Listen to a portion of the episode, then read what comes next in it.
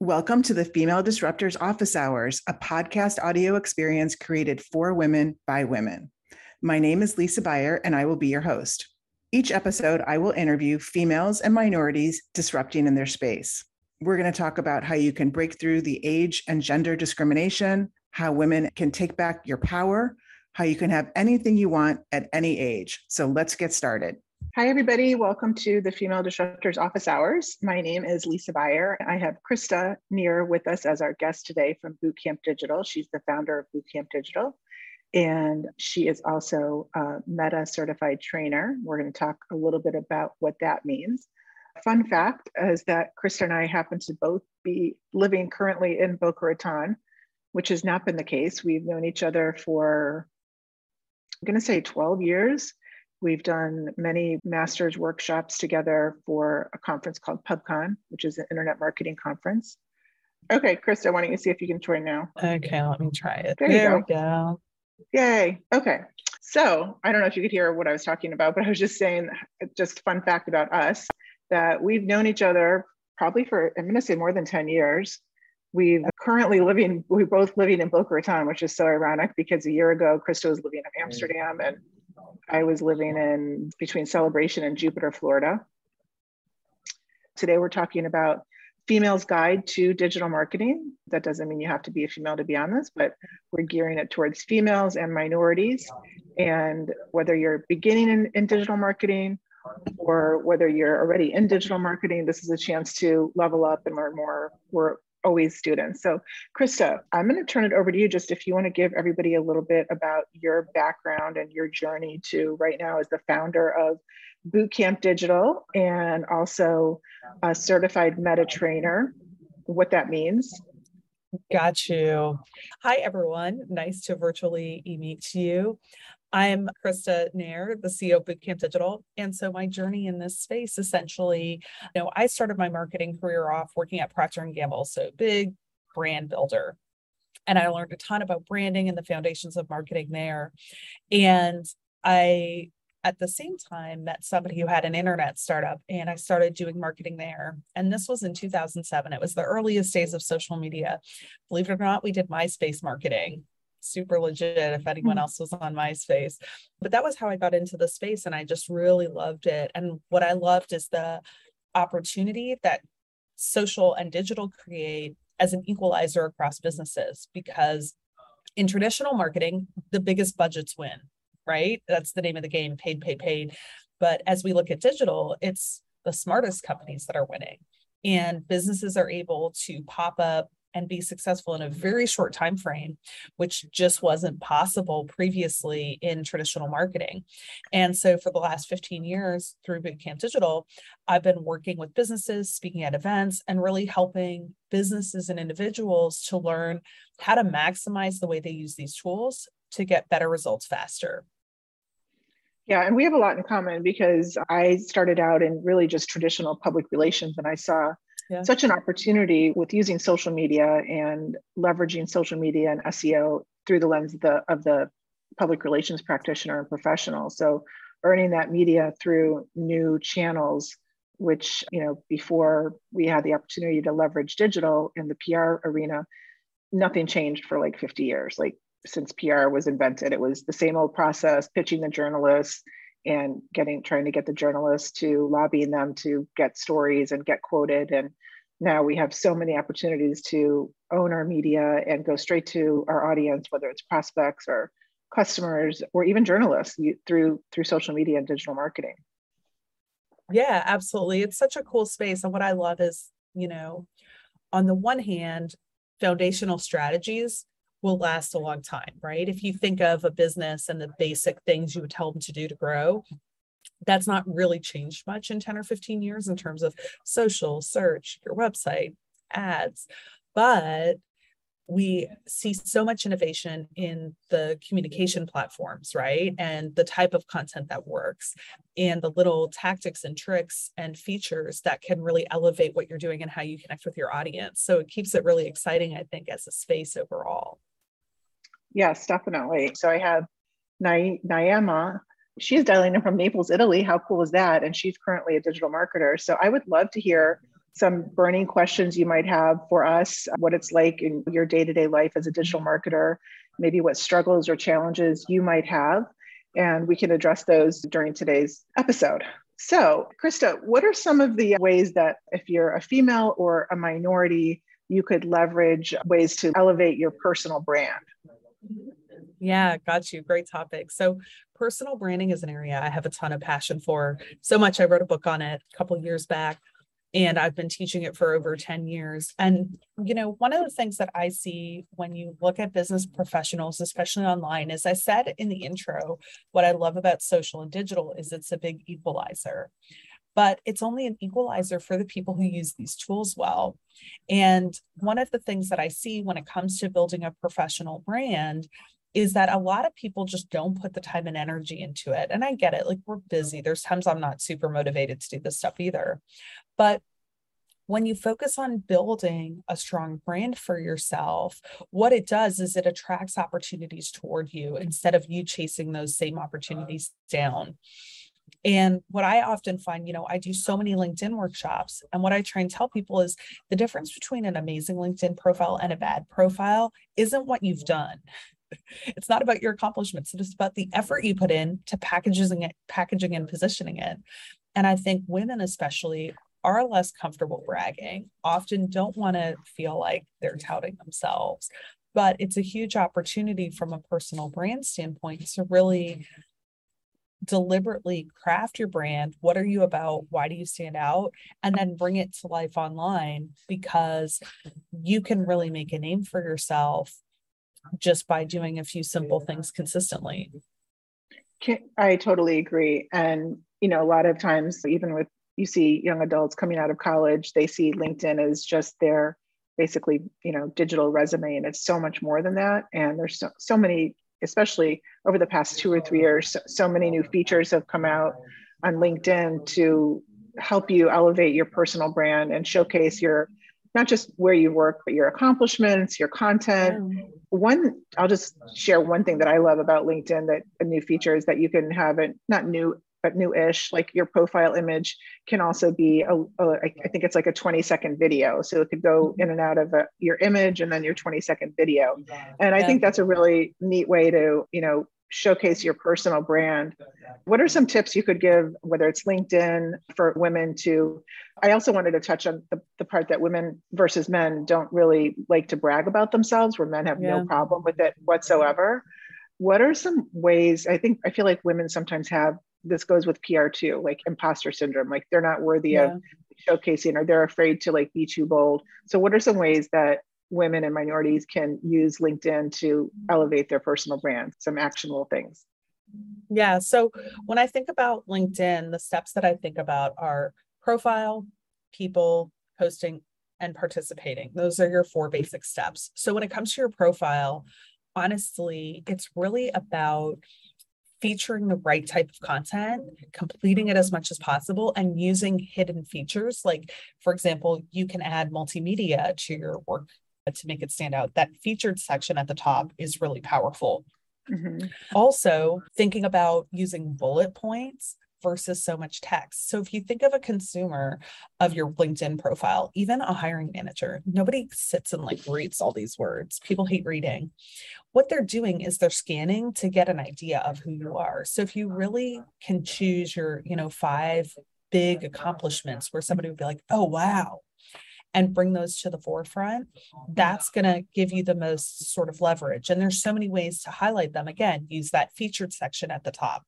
You can add images into your work experience, like if you want an award at work or something like that bullet points in your summary that highlight these things. So there's a lot of different tools at your disposal to really get a good profile, right? So it's the first one is your profile. The second one is people. You want to start strategically building your network. What's great about LinkedIn is that open networking is more acceptable. So on Facebook, for example, you can't go and add people to Facebook you don't know. I mean, or you shouldn't. LinkedIn, it's about loose connections, right? So maybe I don't know this person, but they're friends with Lisa. And so I feel comfortable adding them to my network. And they also do digital marketing. So, what we're doing is we're trying to connect with people who have relevant context to us, right? and start to grow that sphere of influence. Because people do look at you know things like how many people follow you et cetera when they're assessing your credibility. So it does matter to some degree so, growing a network of influential, relevant people. One of the tactics that I use for this is like, let's say, Lisa, you and I are connected. Somebody who's interested in you would also be mm-hmm. a good fit for me, probably to connect with. So, I might look at the people who are commenting on your stuff. And if they're saying interesting things, maybe that's someone I'm going to invite or people who are liking your content. So now I'm finding people who are active and are actively integrating or participating with your content right? So that's our second p is people. The third one consistently posting good content keeps you top of mind. We and i feel like this is a you know a lot of the times if you don't get a lot of likes or feedback you feel like no one's listening. So many people are just stalking on linkedin. They don't like they don't participate but they see stuff and it has an impact. I just posted about a chicago boot camp that we have coming up. I didn't get any likes, but or I got a few likes, but two people sent me direct messages, right? And another friend sent me a note and was like, "Hey, I'm going to be in Chicago that week. Would you want to meet up?" So even though I'm not always getting that feedback of likes and comments and all that, it's definitely having an impact on my audience, right? So posting regularly and strategically is really important. And even if you think of things that like elevate yourself. So another thing that I thought was funny when this happened, a couple years ago, I was hiring some roles. So of course I posted about it on Facebook and LinkedIn and everywhere. And it didn't do super well. Like I didn't get a million people commenting. Then I was back in Cincinnati. So I had lived in Cincinnati for like 12 years. I was living in Amsterdam. I was back in Cincinnati after posting.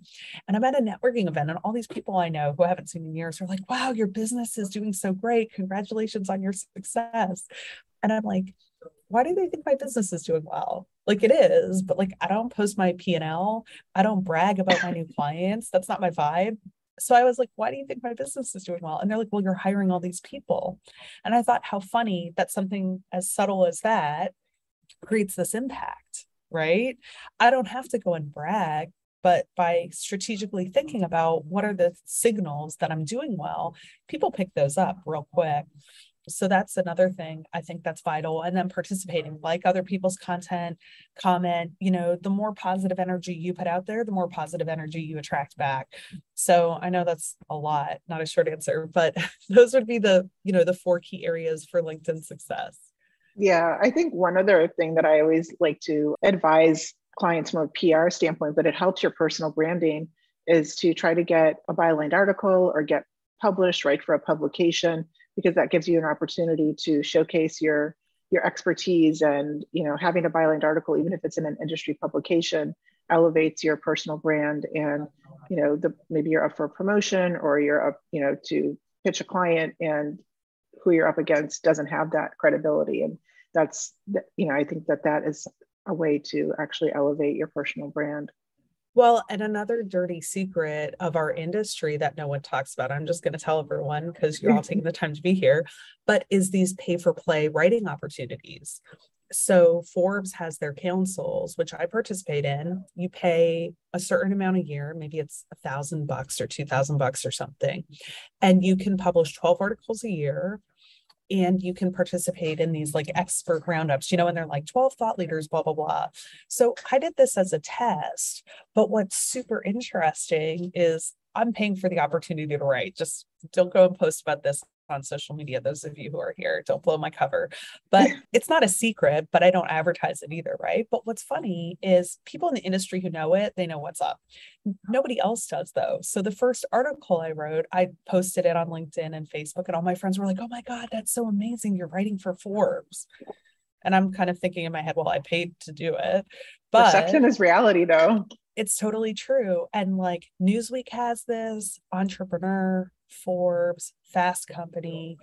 And, you know, again, per your point of getting some bylined articles, it's a really good, easy, effective way to do it. And one of the things we're looking at now, because I've had success with this in general, is I was thinking, you know, what we ought to do is be more strategic about what I write about and then what we can do is, as a part of our sales re engagement process, send it to clients and be like, hey, Chris was recently featured on Newsweek where she talked about X, Y, and Z. Could we help you build a plan for this? and now we're you know getting more credibility and because it is paid we can control you can't promote yourself but you can have more control over what you write about than if it was truly an organic posting. So you know these are just little secrets that can help you to get more exposure more quickly. Definitely. And i'm wondering also if they would let you if they wouldn't but this is a great example. Let's say you do work for a publication. Like for example i work i write for search engine journal right now. So yeah. I'll, I'll, I'll publish my article on Search Engine Journal, and then they will allow me to then syndicate it on, let's say, LinkedIn as an article, on Medium as an article, Thrive Global, my blog. Um, you know, if you wanted to syndicate it, you could. You know, just as long as we give credit at the end and give that original link at the end. So you know that's one way to like take your byline article and then spread it out you know whether even even if you did it even if you were quoted in a in a forbes article that somebody else wrote you could resyndicate it and reposition the headline yeah that's a really good point there's so much opportunity but it's about having the time and being strategic with it Yes, definitely. So we have a question. Krista, as platforms become pay to play, how do you suggest small businesses find their create their creative gene to boost their organic success? Okay, so I will directly answer your question, but first I'm going to give you the non-answer answer that you didn't ask for. Mm-hmm. But it is it's okay to pay to play as well, right? So I think in if I look at how social media has evolved, we view these as two totally separate ideas. But the way I think about it is if it was worth you taking all the time and effort to craft this post and it strategically elevates your business and someone's impression of your business, why would you not spend a little bit of money to get more visibility from that? If your content isn't worth paying for people to see, is it worth posting? So I would just give you that food for thought because I think it's okay to pay to get get visibility and it's more vital on some platforms versus others, right? Facebook for example, that algorithm is hard for businesses. I I know some clients that get, you know, even over 100% reach. So they're getting that viral reach beyond their page followers, but it's tricky and only certain types of businesses are effective at that. When it comes to organic, though, on any social network, it's about really mastering what the audience is interested in and delivering it in a simple way. Here's an example I'll share with you. So, Reels on Instagram are killing it right now because Facebook wants to compete or Meta wants to compete with TikTok, and they can manipulate their own algorithms to get visibility where they want to. So, I was speaking at Facebook is one of our clients, so we work with them, and I was speaking at their small business event in Columbus, and there were these ladies there who their business recruits dental hygienists. So I had them do a quick reel, like they danced pointing up and then they danced pointing down. It was four seconds. And then we overlaid text. Are you a dental hygienist? Contact me for your next opportunity. And it was just to show them how to create a reel. That was actually the intention. They posted it. They came back to me four hours later. They were like, Krista, we got 50,000 views. 50,000 views, better than I've done. and I think that's the key to success, right? Is not overthinking stuff and looking at where are these sort of unicorn opportunities within the platforms to elevate your reach with fun, engaging content. Definitely. And while we're on the subject of social media, so one of the topics we wanted to touch on for females and minorities, social media musts and myths. So a must is obviously reels are a must right now in social. I totally agree. And, you know, I think I, was going to do an experiment and do like all reels for, for a week or two and see what happens, you know, and compared to like a week of doing like reels mixed in. But what are some myths that you can share with us and some must besides reels? Yeah. Okay. So I think one of the myths is that being on TikTok is vital and is going to give you virality. No, I can show you a million businesses that are on TikTok. No one looks at their stuff. Same as everywhere. You have to have good content, right? So I would say a big myth right now is that everyone needs to be on TikTok. And I can't tell you how many clients are asking me about this. I think a must is to double down where you already have success and stop trying to be everywhere. So, almost every business I work with, more of my advice is centered around really nail one or two platforms instead of doing a half okay job everywhere, right? You look at an Instagram influencer. Are they sitting up at night saying, like, oh, but I really, I heard LinkedIn is important. Why is my LinkedIn profile bad? No, they're sitting up at night thinking, how do I double my success on Instagram? And that's how they nail Instagram. A YouTube you know, unboxing person. They're just constantly, how do I make better unboxing? How do I make better unboxing? That's how they make millions. Businesses don't have that mindset, and marketers don't have that mindset. I think we chase shiny objects.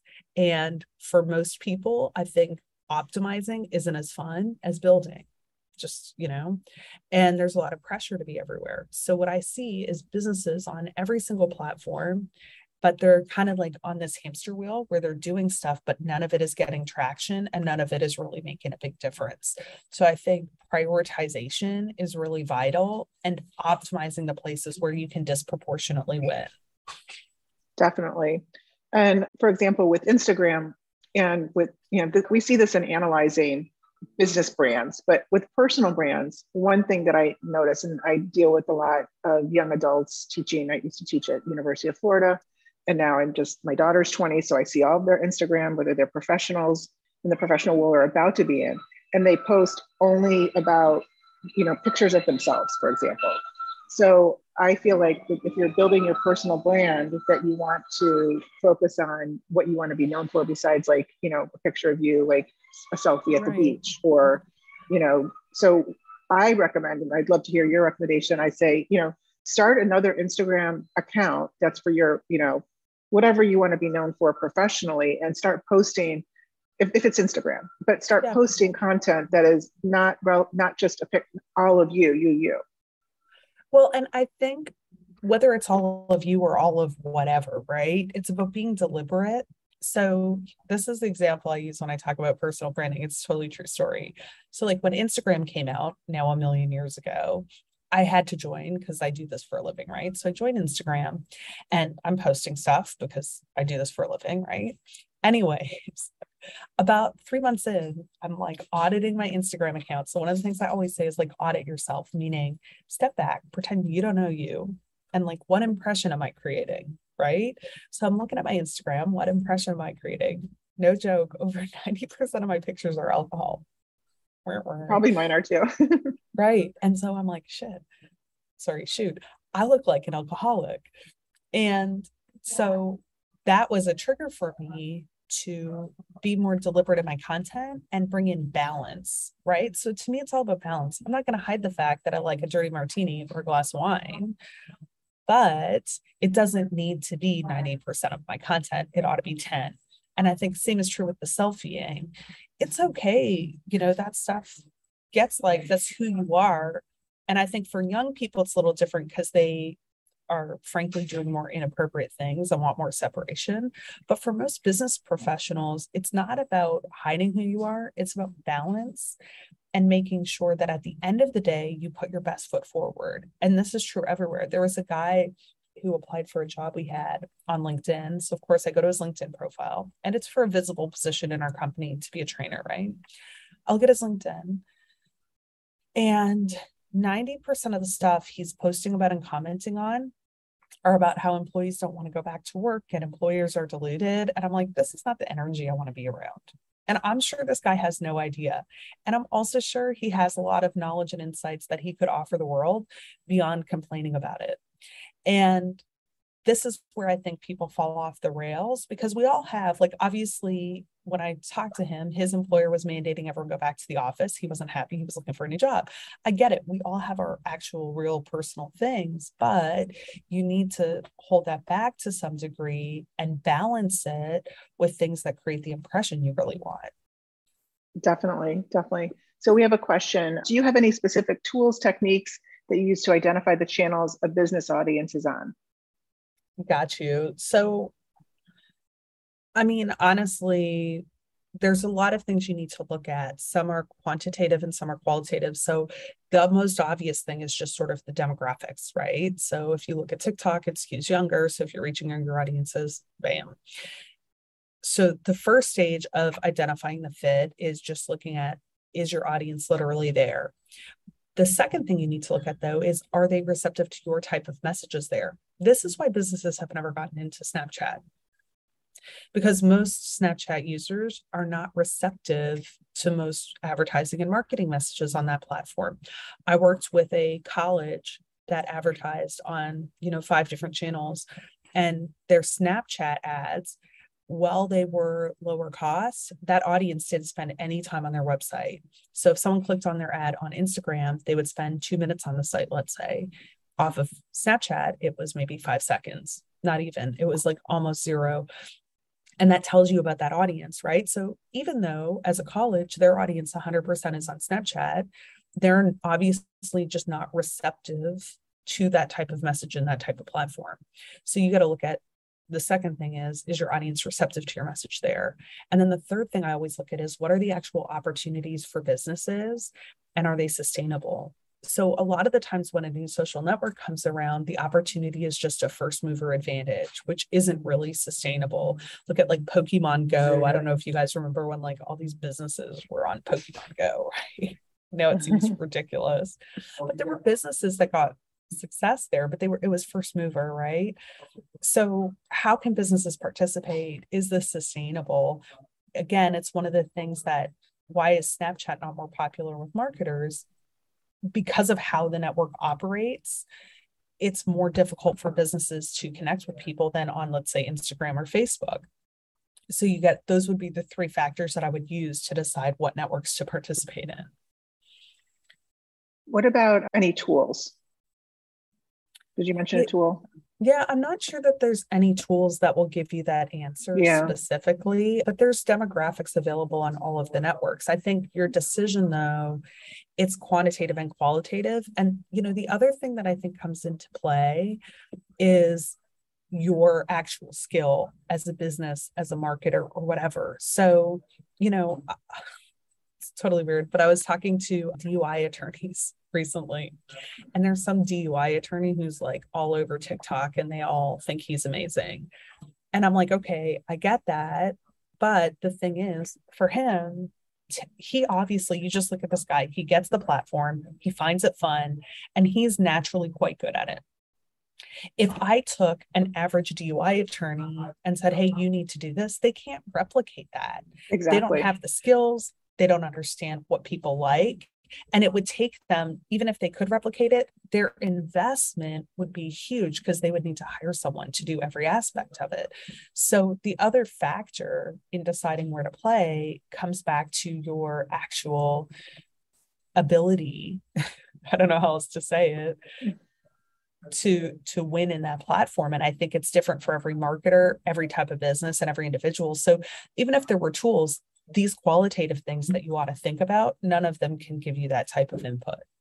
Yeah, it just made me think of one thing though. If Instagram is your channel, always LinkedIn should be part of it from a personal branding standpoint. But yeah. if Instagram is one of your channels, definitely um, make that a professional account, and that way you'll get more insights as to, yeah. you know, demographics and different insights that will help you decide, you know, how your content is doing from a personal branding standpoint. Yeah, and I want to move into SEO, but we have a question from Lexi. She says, Hi, Krista and Lisa. I'm a marketer at a Web3 NFT company, and I'm in the beginning stages of creating a brand around our project versus just coming to market with products. Very smart, because that's unlike most NFT projects. How do you help define and refine what your brand's voice should be? And which metric would you use to help define if that approach is successful? So, the first half of your question, in terms of defining your brand tone of voice, the tool that I always like to use is brand archetypes. And actually, in my book on personal branding, I have, if I can, I have graphics. If you go to launch, I'll give you the link to the personal branding site that we have, and you can see launch yourself it's just launchyourself.com. I need to check actually if that's the right URL. But we have a personal brand. I think it's called the Personal Brand Style Finder, and that will show you the persona that matches your personal brand when you answer some quiz type questions. But we basically took how brands are built around these archetypes and adapted it for personal brands. So for a brand, when you think about branding, first of all, the key is specificity and focus if you try and do too many things, you'll stand for nothing. So I started my career working at Procter & Gamble on Tide laundry detergent. If you're outside of the US, Tide laundry detergent, everywhere else is Ariel. And they have over 50% market share almost everywhere. Why? It's the best clean. Guess what? It's not. It's not the cheapest. It doesn't smell the best. They focus clean, stain fighting, 10 different ways to say clean, but it's super focused what their brand is about and what their brand promises. And then they choose a brand archetype that is linked to that, right? It's a serious brand. Tide laundry detergent is not fun. They're not doing goofy crap, right?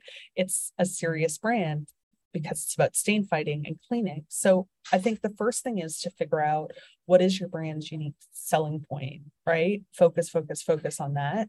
Then you look at the brand archetypes, and that tells you the tone of voice that you want to use to articulate your brand and then be consistent and go all in on it. I think where so many brands struggle is they don't go far enough with how they position themselves. And this is true with personal brands and real brands, right? You look at like a boy band or a girl band, right? I think of the Spice Girls because I'm old. but there's like sporty spice and posh spice and this spice, right? They really differentiate and amplify a feature to differentiate these women and the same i used to like new kids on the block right? It was the same thing. It's five guys they're all friends they're all the same but they choose one aspect to really differentiate each of them and they amplify it. So whether it's a personal brand or a legit brand what you need to think about is really defining it clearly. Brand archetypes are a great tool. That's what if you hire a branding company this is what they'll do for you. So just do it for yourself right? Save the money. And then just really go all in on whatever that archetype is and don't be distracted by also trying to be fun or also this or also that. In terms of metrics for success you know if you have a budget you can do branding studies and brand perception studies. You could look at something like a net promoter score as well but you'll start to see in terms of how people articulate your brand back to you. It's a little more qualitative over time but you'll start to see if you're oh, making that sort of unique space for yourself. Yeah one thing I would add to that, especially for Web3 and NFT brands and companies, is to look at your founders and what is their brand, personal brand story, and what is their narrative. Because the biggest mistake I see with, you know, in the past year with women-led NFT pro- projects and Web3 companies is that, you know, some of them it, they think it's cool to be so secretive on who the who the founders are, and there's, you know, not uh, a lot of depth and who's who's behind this brand, who's behind this NFT project, who's behind this Web3 company. So with Web3, everything being so, especially we're in a state of, you know, kind of a big transition and, you know, nobody exactly knows where things are going to end up to be as transparent as possible on the founder story and that narrative and, and why the company is starting and, and the purpose and the mission and the experience behind behind the team, I think is critical from a branding standpoint. Yeah, 100%. Let's get into SEO for personal branding for females and, and minorities. And I'm just going to start with my favorite is I love optimization. So I think that's like one of the biggest misses that if somebody just like focuses a little bit on optimizing their content from, you know, whether it's your Instagram profile or LinkedIn profile, it's so easy to get, you know, more exposure. But getting your domain name, you know, lisabuyer.com, kristaneher.com is just another way to get found in search and another way that, you know, somebody's going to be searching your name. You want to control the search results. So what are some other SEO tips that you can offer from a personal branding standpoint for females and minorities? Yeah. So, how I think about it is if I have a good personal brand, it attracts the opportunities to me, right? And this is the same a brand brand for a business. It attracts what you want, right? Mm-hmm. And what I see again and again is that again, we're not going all in, we're not publishing enough content, etc. One of the things that's important is if you think about what do I want to be known for? What do I want people to think of me when uh, you know when they think about x i want them to come to me and you start putting out that kind of content it honestly I mean, it does sort of matter where it is, but it could be a LinkedIn article, it could be on your personal blog, it could be on Medium. Anywhere that is found by search engines will do the trick. The key, though, is that if you do this consistently, that brings opportunities to you. So I wrote the, for, I co authored the first textbook on social media. that came to me because of search this guy had a contract. He's like a professional textbook writer, and he had a contract to write a textbook on social media. So he needed to bring together a couple of subject matter experts to publish it. He found content I had written about how to build a social media plan. That's how I got my book deal on the textbook. I wrote a dummies book. They came to me. If I had wanted a dummies book, I'd have chased that around all day long and never gotten it, you know? Instead, I self published a book on visual social media marketing. And this was like just when Instagram was up and coming and Pinterest. Mm-hmm. And it was all about the role of visuals, how to choose the right visuals, a little bit about Pinterest, a little bit about Instagram. So I self published a book called Visual Social Media Marketing. Originally, we were going to make it only an ebook, but it ended up being like 150 pages. So we thought, eh, let's just make it a real book too. It's not that with Amazon, it's not that much extra effort. It sounds weird to say, but it's true. Anyways, the dummies people had the idea to do the visual social marketing book. They saw the demand. They searched for people. They found me. They were like, hey, your book is self published, right? You know, you can reuse those ideas. We're not going to run into conflicts of copyright. Nope. And that's how I got that contract. So by putting out your knowledge and expertise, there's always people looking, and usually in ways you would never anticipate. Almost all of my biggest clients, media appearances, I was on CNN. They literally found me by searching as a Twitter expert. Yeah, there's a stat that in a survey of journalists, 100% of journalists surveyed, they either start their search when they're writing a story by Googling or they confirm or end their story confirming different statistics. So being found in Google is so critical, whether it's your name or whether your your name tied to what they're they're the topic that they're writing their story on. Well, and so here's one thing again, I'm telling you guys all my secrets, but like one of the other things is like, so for whatever reason in the social media world, and I would say digital, people frown on you calling yourself an expert. And i think it's actually just a way for mediocrity to rise because if you know you buy into this narrative that no one can be an expert like there's experts in everything people who dedicate their time and energy to know it like come on right? But in the industry people if you say like oh i'm a social media expert everyone would jump down your throat and make you feel like a total loser for saying it. But guess what? Journalists out there searching social media expert someone who needs a consultant, someone who needs a speaker. So I optimize all my sites for whatever expert, despite some of the industry noise, because at the end of the day, I'm filling my bank account with opportunities. Well, these people are so worked up about deciding what words everyone in the world is allowed to use. Right. And so to some extent, you know, by really thinking about what is your brand and putting it out there proactively, you can get so many opportunities. Definitely. Um, before we move on to the next topic, any other tips on SEO? Chris, I wanted to talk about, well, if you have any other SEO tips, and then let's talk about what it means to be a Meta certified trainer and the program She Means Business that Meta offers for females and minorities. Anybody can take take some of these courses, but tell, give us a little bit of background on how you know, you said Facebook is one of your clients, but you're also a certified meta trainer and what that means. And I just got certified too. Mm-hmm. So I help Krista and Bootcamp Digital with their training events. Yeah. So Facebook launched this program in pilot a number of years ago. And basically, one of the things they realized is that they want qualified, competent, vetted people out there teaching their content on their behalf. So the the Facebook certified trainer badge is a badge that is practically unavailable anymore. Facebook's one of our clients, that's why we get it. But it's an individual badge that you can get that certifies you as a lead trainer. And what that means is that Facebook has vetted you quite heavily to allow you to do training on their behalf. And you have to pass some of the blueprint certifications first plus the lead trainer certification so that's what it means and it's a it's a big deal and congratulations lisa on getting it because it's not easy but one of the things that I love about partnering with Facebook is that they do a lot of programming to help various communities. So, one of the ones Lisa mentioned is She Means Business. And that's a program specifically for women business owners. If you go to just Google She Means Business, and it'll bring you to their website on it, but it's full of free educational resources specifically to elevate female business owners and help with your success. So that's an awesome place to hang out. Another really cool program they offer is Elevate. It's targeting Black and Hispanic business owners. So that might apply to only a small subset of you. But they do things even like they offer grants for business owners within their thing. They give special availability to content. They offer vouchers on some of the certification exams, which is super nice.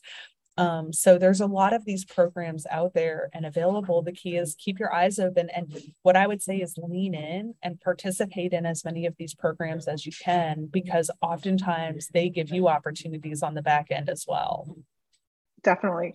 And there's also courses under Facebook Blueprint that you can just take just to refine or brush up on your your skills. I mean, they're all related to either Facebook. Most of them are related to Facebook and Instagram, but there's some on business planning and you know not specifically facebook that you can take for free. And when you complete the course they give you you know something that you got a certification you know you could put it on your linkedin that just gives you even more credibility. And i just wanted to share a mm-hmm. stat which is you know this out of all of the fortune 500 ceos only 8% of them are women.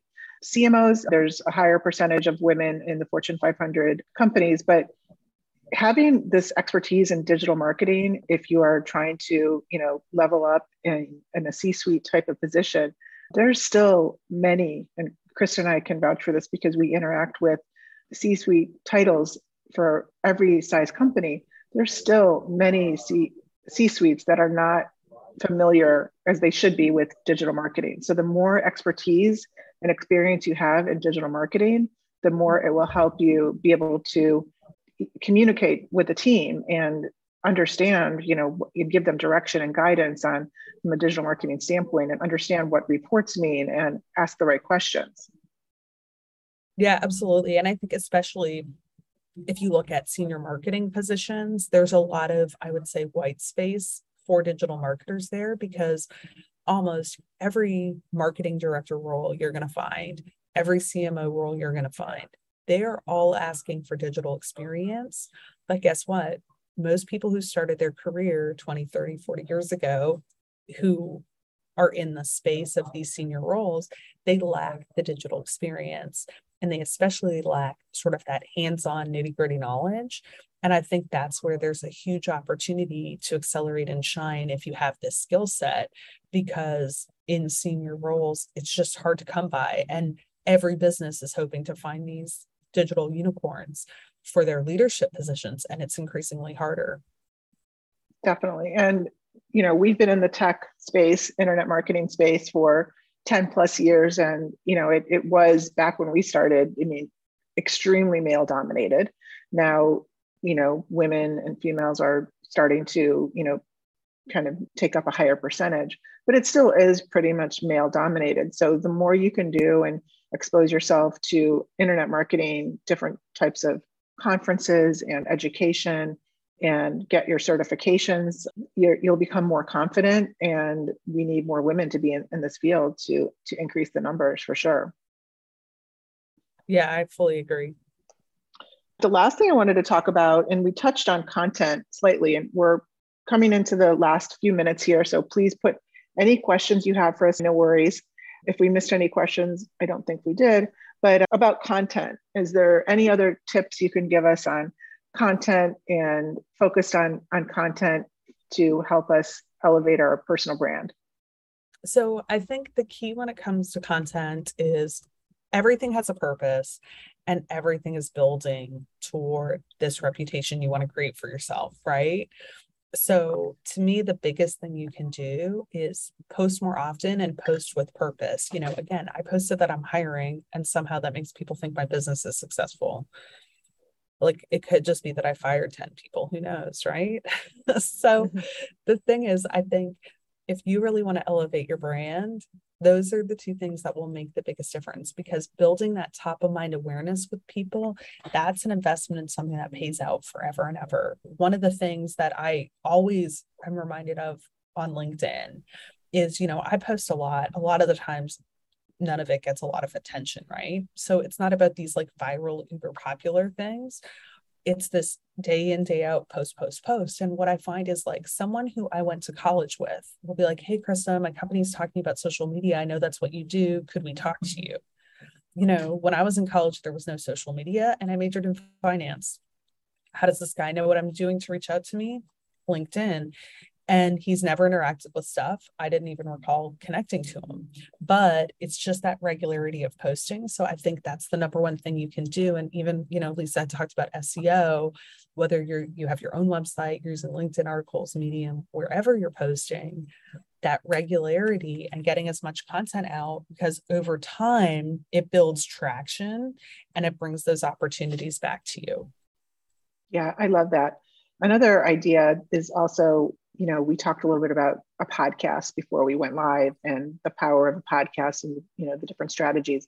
But if you're a personal brand and you want to showcase your your credibility and authority and, you know, you, you don't want to, you know, you could, you don't have a big budget or any budget.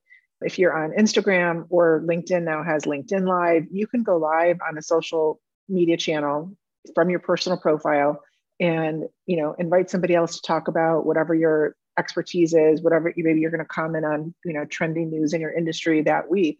But doing the lives, especially on Instagram, um, you'll get more more exposure, and those lives can save as videos and almost like mini podcasts on your on your channel, whether it's LinkedIn or or Instagram or, or Facebook, depending on where your your audience is. So from a content standpoint, just in general, like where to post it, and you don't have to have a big budget. You could just go go use lives regularly. Yeah, that's an awesome tip. I love it. And I think even like content repurposing is really what you're getting at to a certain extent, right? Where you create one thing and then you have it live in different forms. And you actually mentioned that earlier as well with, well, I write an article for Search Engine Journal, and once it's indexed there, I can cross post it here, there, and everywhere.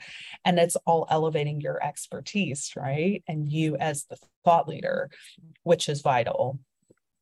Definitely. And I love to use the example. I mean, if we were like you know, if I was practicing what I'm preaching right now, we would be live on Facebook. I'd have my iPad here, live on Instagram, and we would be just basically like going live simultaneously to this Zoom live. But I don't have everything together as perfectly as I would like right now. But Suzanne Somers, if you look up her Instagram, she is so unbelievable. It's just her and her husband is the camera guy, and then her daughter is the president of the company. They go live every Monday, Wednesday, and Friday very consistently for the past two years at least. I've been paying attention, and there's no high level production. They're just going live. They have a they chit chat like a talk show, and then there's always some sort of a sale happening with some, one of her products. But they talk about trending topics in the news and what's happening in her personal life and I love using her be- as an example because she's 76, her husband's 80, and they have literally figured out like, and it's just, you can tell it's just kind of rigged together, but it works. And she, people love her. And, you know, that's her personal brand is she's controlling it without having to, you know, get, you know, have a, a big production on QVC or wherever she was, you know, where other other places she could be. Deepak Chopra, same thing. Yeah. Well, and I think especially with women, there's so many reasons why not, right? Oh, I don't think my makeup is good enough. I don't have the right lighting. I don't blah blah blah. Look, I am well aware I have a horrible background today. There's construction mm-hmm. at my house. Does that does that make a difference in how you hear my message? Does that make a difference in the credibility? No. Would it, you know, like we get so caught up in these things that are not real problems holding us back. And I think, you know, for me, I I I talked to a woman who's like, I want to update my LinkedIn, but I don't have a good enough profile picture. And she was like, How do you do your makeup so well? I'm like, Are you kidding? Like, I'm like the least knowledgeable beauty person in the freaking world. So it cracks me up that that's her perception. But I came up with a look like 10 years ago. I always look the same when I do stuff and it works and it's easy figure out what is it that you need to get that confidence but you don't need to look perfect it's better if you don't you just got to do it Exactly. We have one last question from Lexi. What is an authentic way? Is it strategic to use your personal brand to help your company's brand? I give that a big yes. And I see that as a mistake in so many startups where they don't do this. And, you know, this has been the, the last 10 years. Like you can see the, the T-Mobile CEO, I can't remember his name, but he's like very active on his Twitter account. And people love that. What is your take on that, Krista? 150%, especially for startups and small businesses. Studies show for everyone, you know, the reputation of a CEO or leadership of an organization filters into how people perceive that company. And I think at the end of the day, we connect with humans, right? The way we connect with a brand or business is different and it'll always be different. So a lot of people frame it as either or. To me, it's like a one, two, right? Where your business presence is achieving one thing for you, but the personal brands are such an untapped opportunity to be able to elevate the company brand and bring business into it. If I think of Lisa, like a lot of the people we know in the industry who run companies, when there's a conference coming up, they're not running out to buy booth space. They're running out to speak. It's about yeah. the human who's the expert who gets people bought in, and that's where your business comes from. The booth, it's not, it's again not an either or, but that's not going to close as much business for so many people as being that expert in the space and making those one to one relationships and connections as an expert. So to me, there's a huge opportunity if only you can harness it properly right? So you just got to put yourself out there hustle for those opportunities and then you're in a great position to use your personal brand to elevate your business and vice versa. Definitely.